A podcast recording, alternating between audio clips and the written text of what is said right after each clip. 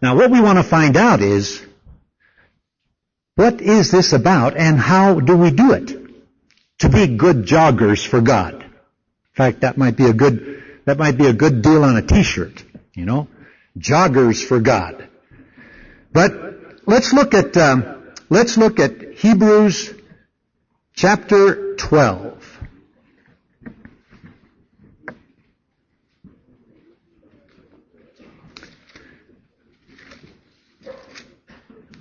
Now some of you will remember the last time I had the privilege of talking to you, we talked about uh, Hebrews chapter 10. The end of the chapter. We took the last few verses of the end of chapter 10 of Hebrews, and you may remember it talked about endurance. You have need of endurance so that when you have done the will of God, you may receive the promise and so on. Now, in chapter 11, you remember, the writer of the book of Hebrews gives us a series of examples of people who ran the race. And they did it to the very best of their ability, and they did it effectively. But the interesting thing is, and we looked at this briefly the last time, if you have your Bibles open there, look in chapter 11. Look at verse 13.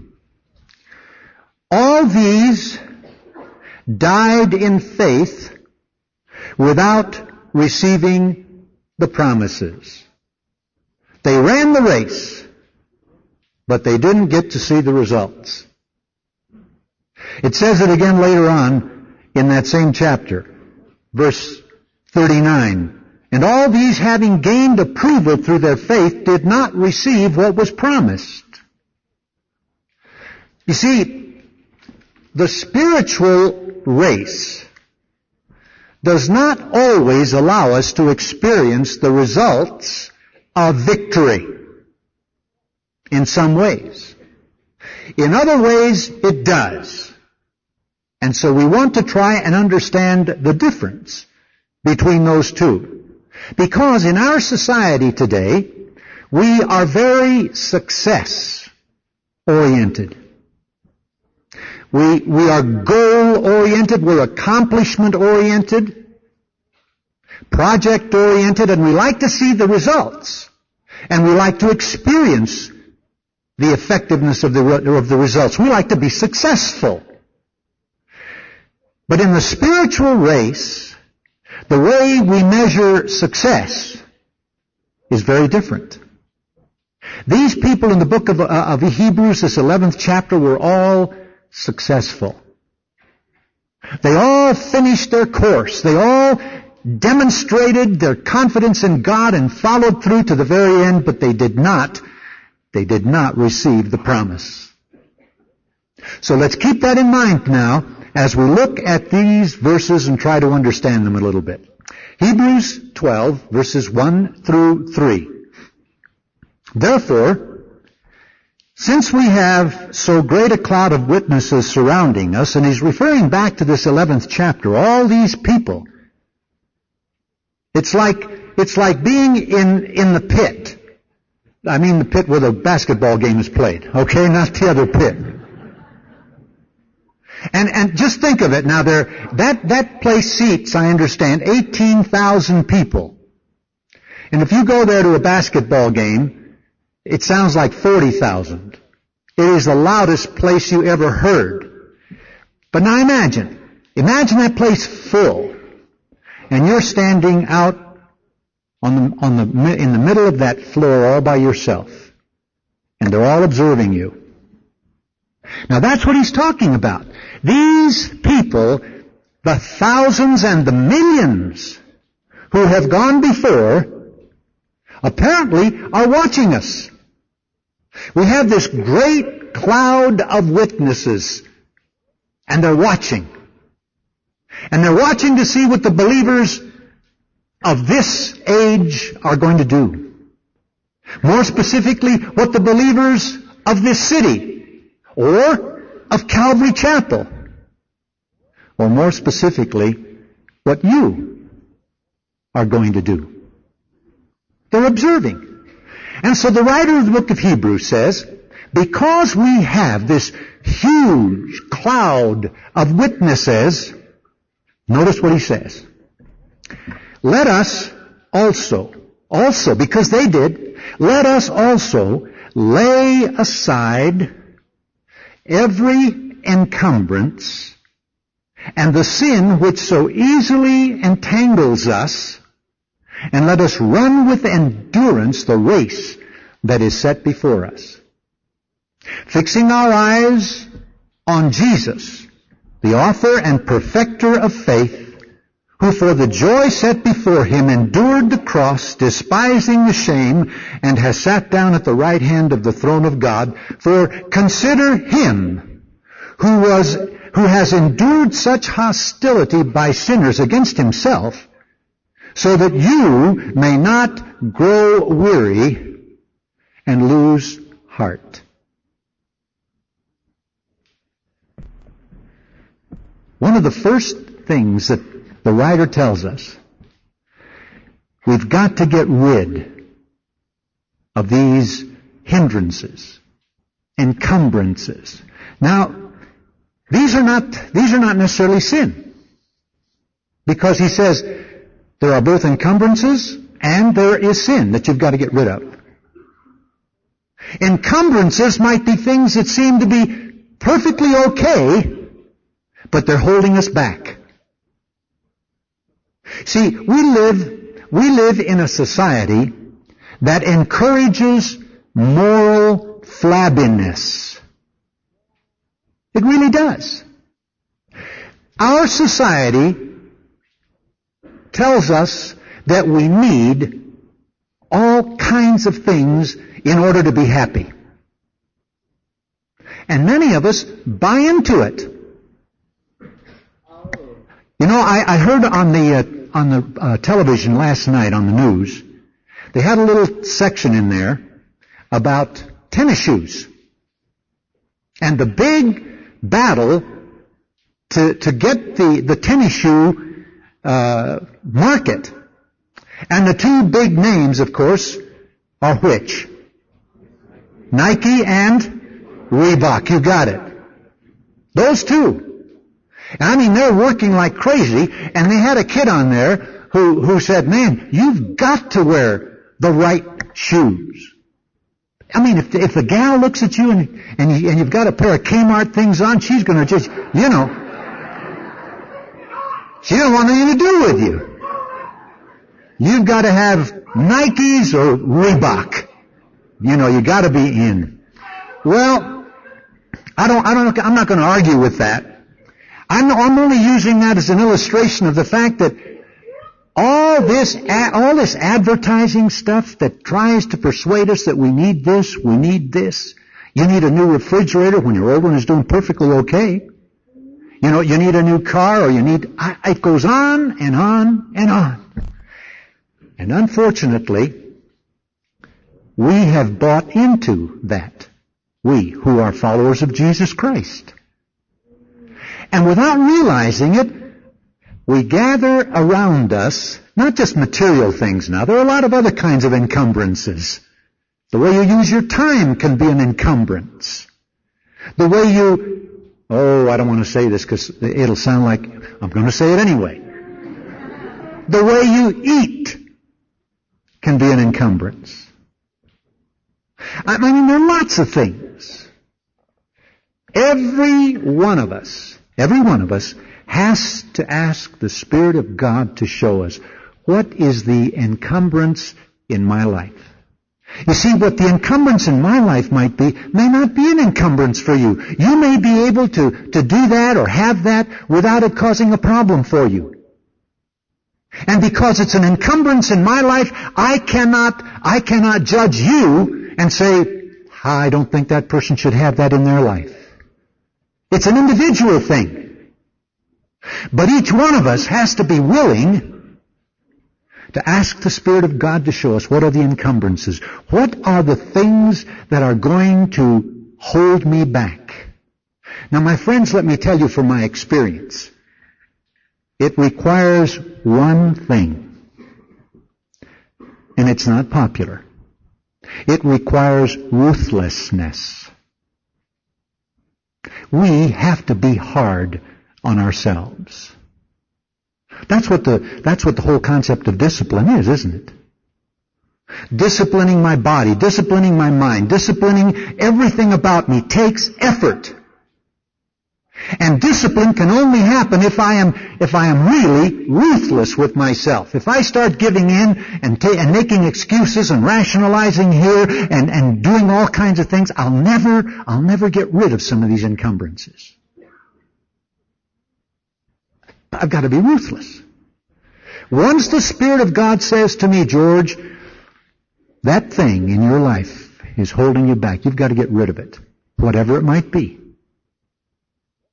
And if I'm serious about walking with God and honoring Him and pleasing Him, I have to say, all right, I'll do it.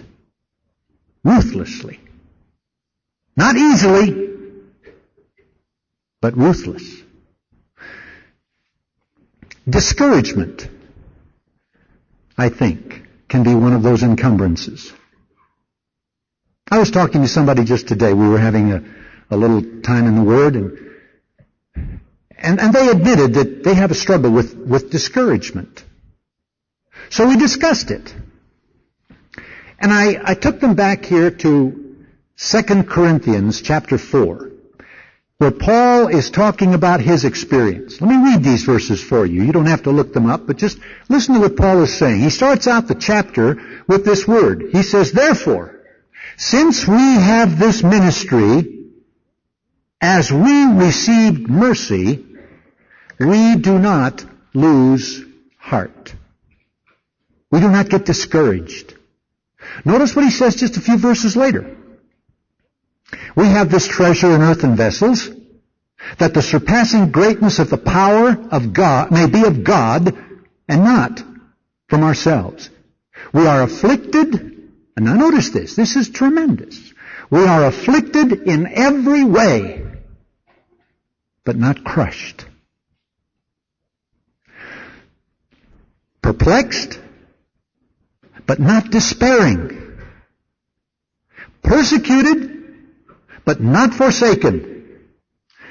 Struck down, but not destroyed.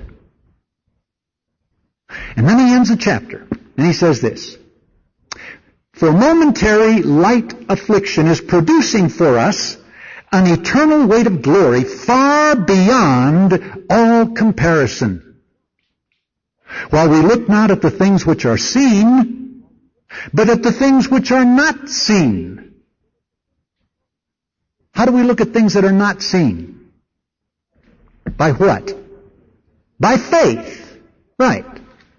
We don't look at the things that are seen, but at the things that are not seen, for the things which are seen are temporal, but the things which are not seen are eternal.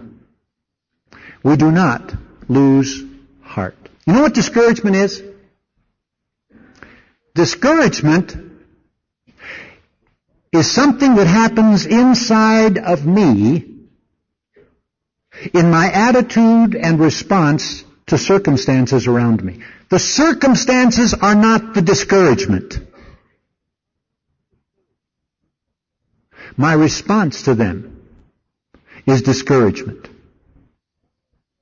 You see, all our lives, God will allow us to face tests because He loves us. In chapter 12, a little later, it tells us that. And so He, He allows tests and trials and, and, and experiences that are not always easy. It's for our good. Now, I'm discouraged about finances. No, it's not finances that can discourage me. It's my response to a need. It's what I do down in my own heart. You see, God tells us that in the middle of a test or a trial, we can rejoice. Now, how do we do that? By an act of our will. Discouragement is how I feel about this circumstance. But I make a choice with my will that God is in control and nothing is going to happen to me that is outside of God's plan for my life. Do you believe that? Not very much. Listen, my friends, that is what makes the difference. That is what keeps us from discouragement. God is in control. We sang a little while ago, He reigns, He reigns. He is in control. Let me give you a verse that you might want to memorize one of these days. It's Psalm 138, 8. It says this, The Lord will perfect His plan concerning me.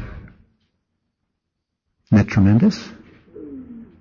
He will perfect His plan concerning me. Psalm 37:23 says this, The steps of a good man are ordered by the Lord. The steps of a good man are ordered by the Lord. A step at a time. He's in command. He's in charge. He has a plan. He's working it out. And things happen. Cars break down. Who knows? All kinds of things can happen. Our response to those circumstances is what discouragement is. But we don't have to be discouraged. That can be an encumbrance. It can be a hindrance. And the enemy is quick to take advantage of that and to accuse us because he knows that he can incapacitate us spiritually if he can discourage us deeply enough. And we don't run the race. We stop short. We lose heart. Get rid of these encumbrances. Listen. In shady green pastures so rich and so sweet, God leads His dear children along. Where the water's cool flow bathes the weary one's feet, God leads his dear children along. Some through the water, some through the flood, some to the fire, but all through the blood. Some through great sorrow, but God gives a song in the night season and all the day long. Sometimes on the mount where the sun shines so bright, God leads his dear children along. Sometimes in the valley, in darkest of night, God leads His dear children along. Some through the water, some through the flood, some through the fire, but all through the blood. Some through great sorrow, but God gives a song in the night season and all the day long. See, He knows every circumstance.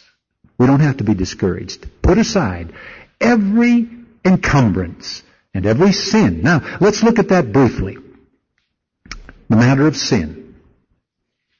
You know, one of the things that concerns me about so much of the teaching that we get in general in the evangelical church is we hear very, very little about the holiness and the righteousness of God.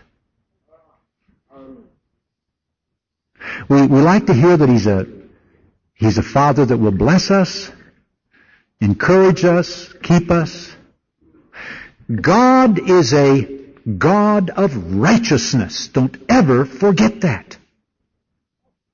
And if we are going to be related to Him properly and fellowship with Him as He desires, it must be in righteousness. And that means dealing with sin in my life. And it's interesting the way this says here in this passage. It's the sin that easily entangles us. Now I believe that, I believe that's a very personal thing. I believe that there are specific individual sins that entangle some people more than others. Obviously, there are sins that we all struggle with. But there are, but because of the way we're made up, because of, of, of who we are, there are certain things that, that cause some of us more trouble than other things that are sin. And we need to recognize that. We need to ask God, as David did, search me, O God, and know my heart. Try me and know my thoughts and see if there's any wicked way in me and lead me in the way everlasting. Cleanse me, Lord, of whatever sin there might be. Point it out to me. Now, what happens when the Spirit of God points it out? We can do one of three things. We can rationalize, and we can say, well, yeah, yeah, that's right. That's something that I ought to take care of. But, you know, right now I'm dealing with so many other things. I, I don't think I can handle that. Or we could rationalize by saying, well, yes, Lord, I, I did upset, I did get upset and I did get angry, but you know how that person treated me. You know, and we can rationalize sin. Then there's a second way we can deal with sin. We can excuse it. We can just excuse it. We can excuse it by saying, well, yeah, but man, it's not as bad as a lot of people I know. Yeah, I, I use some language that I shouldn't, but man, it's nothing like my boss at work. You know, we can excuse it in a variety of ways. We can say, well, yeah, but you see, I was, I was born in a, in a home that I didn't learn what love was, and I didn't, and on and on and on, and we can keep going back to that and excusing our personal behavior presently. You can never excuse present behavior on the basis of past experience. That's a psychological lie. You deal with it. It's sin. And God says, put it aside. That sin that entangles you and keeps you from moving ahead as God desires. Now, James 5:16 says this, confess your sin to one another and pray for one another that you may be healed. You see, you can't you can't begin the healing process until you're willing to confess. That's just the way God has ordained it. Now nobody can make you do that. Nobody can force you. I mean, even if they come and point something out to you, they can't force you to admit it or confess it. That's something that each of us has to choose to do. To confess. And the scripture says there in that book, in that chapter in James, when we do that, the healing process begins. God wants to heal us of some of those things, but until we're willing to admit them, He can't start.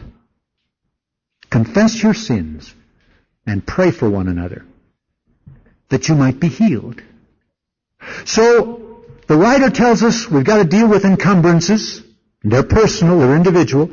And we've got to deal with sin, and that's personal and individual, if we're going to run the race. If we're going to be involved in what God has for you and for me. And notice the last phrase of this first verse. It says, the race that is set before us. Now again, I think there's a race that all believers are asked to run. But I also believe there is a specific race that He has for you and for me. It's, it's specific. And it's based on who we are. It's based on what He wants us to do. It's based on what gift He may have given us. Whatever He asks us to do, that's the race. That's my race. And that's all I have to be concerned about. Is my race, not yours. I can pray for you. And I can demonstrate love and I can encourage you. But I have to be committed and concerned about the race that he has set before me. Lord, Paul said, when he had that experience on the road to Damascus, remember? The first question he asked was, who are you? And Jesus identified himself. And then the next question was, what do you want me to do? Now that's the question we have to ask. What do you want me to do? It's very personal, very specific. What race is it that you have for me in order to do what you want me to do? Now one last thought here before we move on to the final point that I want to make tonight. In running the race, because we are human, we are going to fail.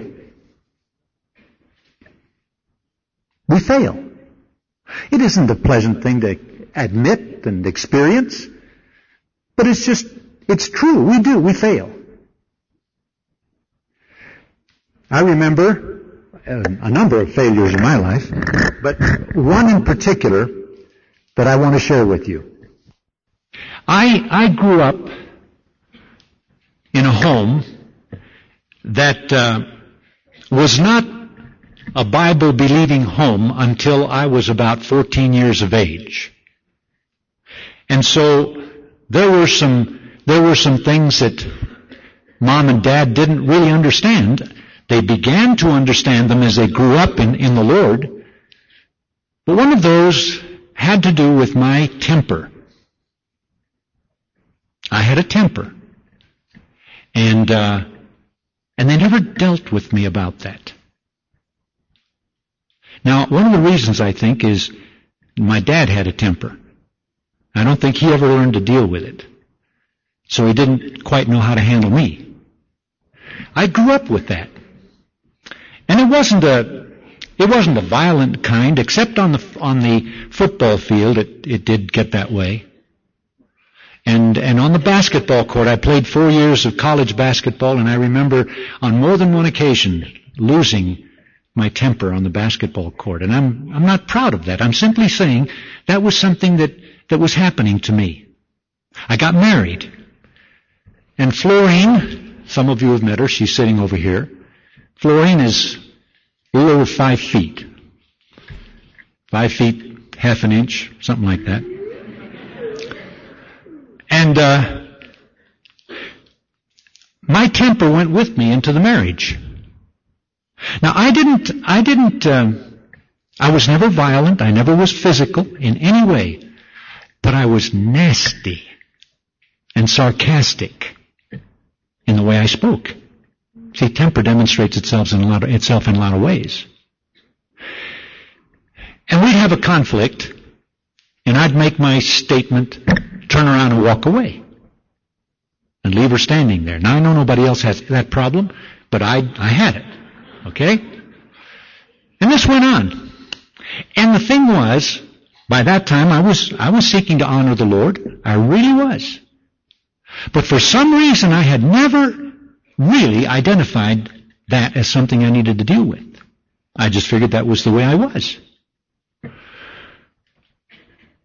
And I would come back to Florine very quickly, within minutes, most of the time, and apologize and tell her I was sorry for what I had said.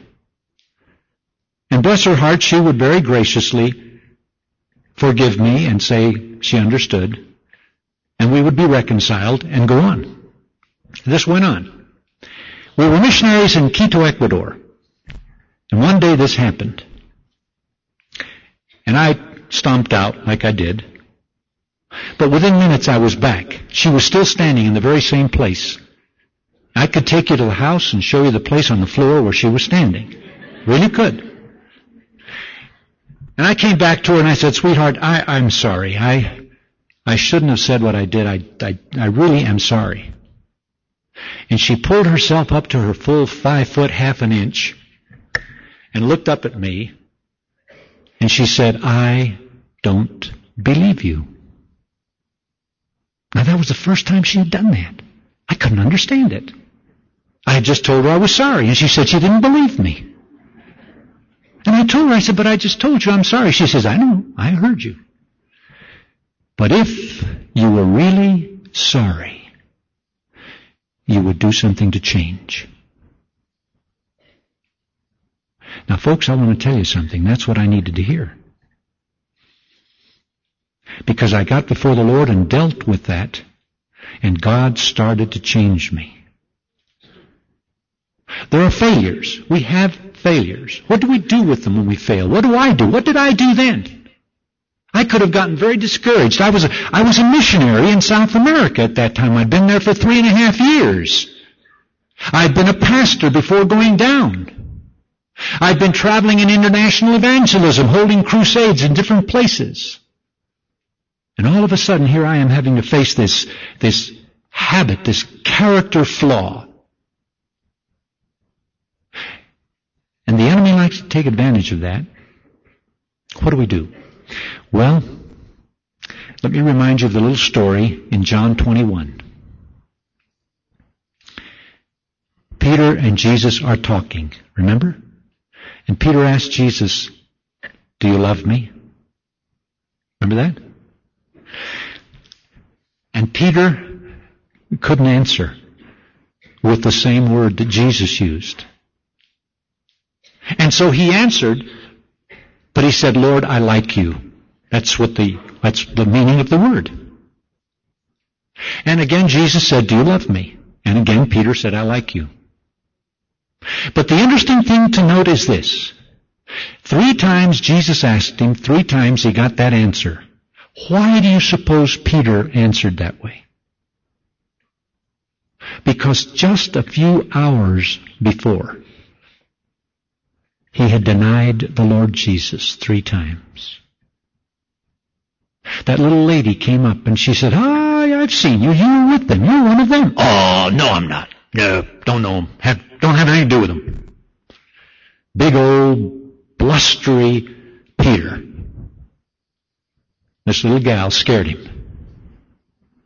And he denied the Lord three times. And now Jesus is saying, Do you love me? And Peter couldn't say it. Why? Because he felt like such a failure. And Jesus, three times, says, Peter, nothing has changed. Nothing has changed. I'm still counting on you. And the commission that I gave you hasn't changed. I want you to feed my lambs. I want you to feed my sheep. I want you to tend my lambs. Three times he told him. I'm restoring you to the ministry that I gave you. Nothing has changed.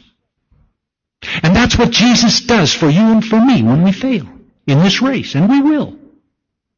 While we're trying to get rid of these encumbrances, while we're trying to deal with the sin, we'll fail. But by God's grace, if we're willing to admit and confess, the healing process starts and He restores us. That's His promise. Now let's finish, let's finish with the last two verses that we want to look at, verses two and three. And here I think we have the motivation for endurance. What is going to keep us running this race? What is going to keep me going when others aren't willing to? When situations get uncomfortable, when, when discouragement starts to come, what's going to keep me going? Notice what he says. Fixing our eyes on Jesus. The author and perfecter of faith. Fixing our eyes on Jesus. Do you remember when that situation when Peter, it's in Matthew 14, they were, they were in the boat and Jesus came walking on the water. Remember? And, and Peter said, Lord, if it's really you, bid me walk to you. Jesus said, fine, come ahead. Peter climbed out of the boat, put his foot in the water, put the other foot in the water, and he didn't sink. I, I mean, he was staggered. But he started to walk toward Jesus, walking on the water. And then, then, he saw the waves. And he got scared. And he started to sink. He said, Lord, help me! And Jesus, of course, reached over and, and pulled him up. What happened? He took his eyes off of Jesus and put them on the waves. You see, that's what happens when we fail to keep our eyes on Jesus and look at the circumstances or look at people or look at ourselves and, and, and, and the miserable life that we have sometimes. All of those things can cause us discouragement, can cause us to, to keep from running the race the way God wants us to. Fixing our eyes on Jesus. One of the things that I have found, and I think I may have shared this one of the first times I spoke, in my counseling, I've done counseling for about 30 years, and in my counseling, I have found that usually, in probably 90% now, that's a large percentage, but I think I've, I think I've observed this. Probably 90% of the difficulties that I try to help people with regarding something they're struggling with is because they have a very poor understanding of who God is. And because they don't really understand who God is and what He promises and that He is involved with them and what He wants to do for them, they get discouraged and they get focused in on their, quote, need, unquote. And they take their eyes off of Jesus. Hebrews 11:6 says this, Without faith, it is impossible to please Him. For whoever comes to God must believe that He is, and that He is a rewarder of them that diligently seek Him. Now let me paraphrase that, if I may, without doing violence to the text. If we want to have fellowship with God, there are two things that are absolutely indispensable. Alright? And they are these. To believe that God is who He claims to be, and two, that He will do what He promised to do. There they are. Two things that are absolutely basic. That's the foundation of my ability to run the race. To believe that God is who He claims to be and that He will do what He promised to do. I can run the race because of who He is. Not because of my strength or because how much time I spend studying the scriptures or because how much experience I've had or how long I've known the Lord or whatever. I can run the race because God is who He claims to be, and He will do what He promised to do. But I have to keep my eyes on Him. I have to keep going to the Scriptures to see what does it say about God?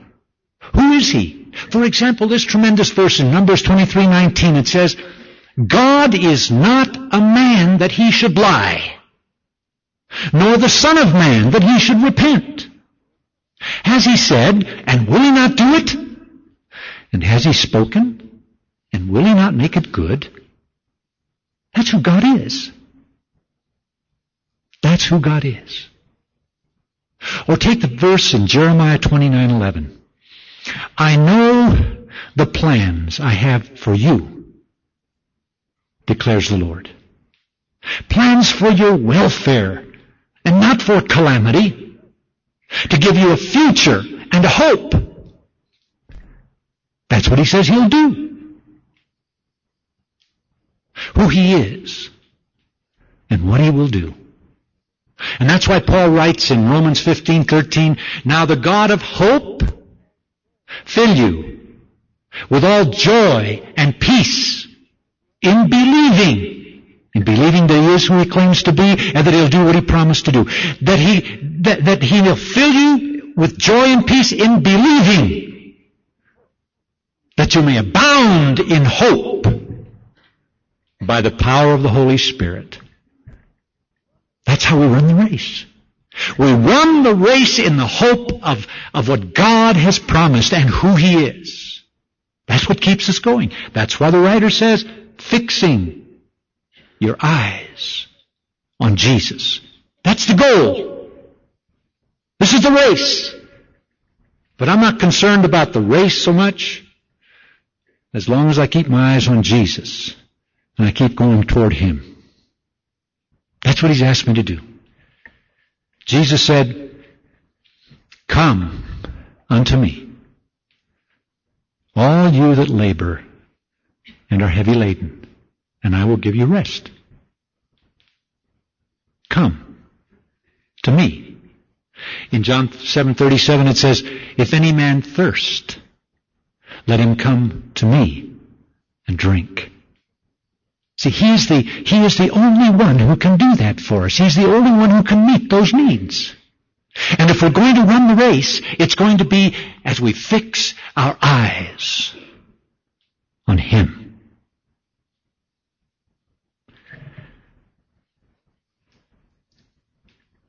Don't lose heart.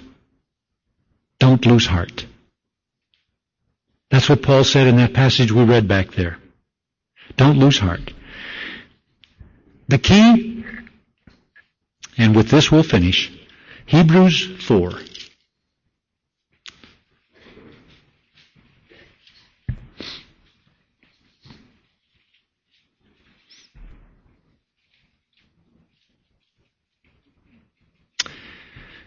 Let us, therefore, draw near with confidence to the throne of grace, that we may receive mercy and find grace to help in time of need. Father, you've given us this very clear word. You've called us to a race. Each one of us has our own course to run. You've promised to give us the grace we need to run that race. The strength that we need. And more than that, at the end of the race, you've put your Son, the Lord Jesus, and there He is, in all His loveliness. And you tell us, fix your eyes on Him. Lord God in heaven, tonight I pray that you would help us to understand this. And Father, there, there may be some people here who, who don't understand how, how this can happen because they're not running the race yet. They haven't gotten into the race. They haven't come to a place of realizing their need for the Lord Jesus to forgive and to cleanse them of their sin. And to make them members of your family and, and to put them in the race. And Lord, I ask that you would speak to them tonight and give them a desire to want to run the race for your glory, to give their lives to you, to use in whatever way you want. And if there are those, Father, I just ask that you would help them tonight to come up and talk with one of the men and ask whatever questions they need of some of the elders or some of the counselors that'll be up here. And then, Father, I pray for the others, all of us who are followers of yours, who have come to, to receive Jesus Christ as our personal Savior. Recognizing that we are so imperfect. We run the race so poorly. We fail so frequently. But we thank you for your forgiveness. We thank you for restoring us.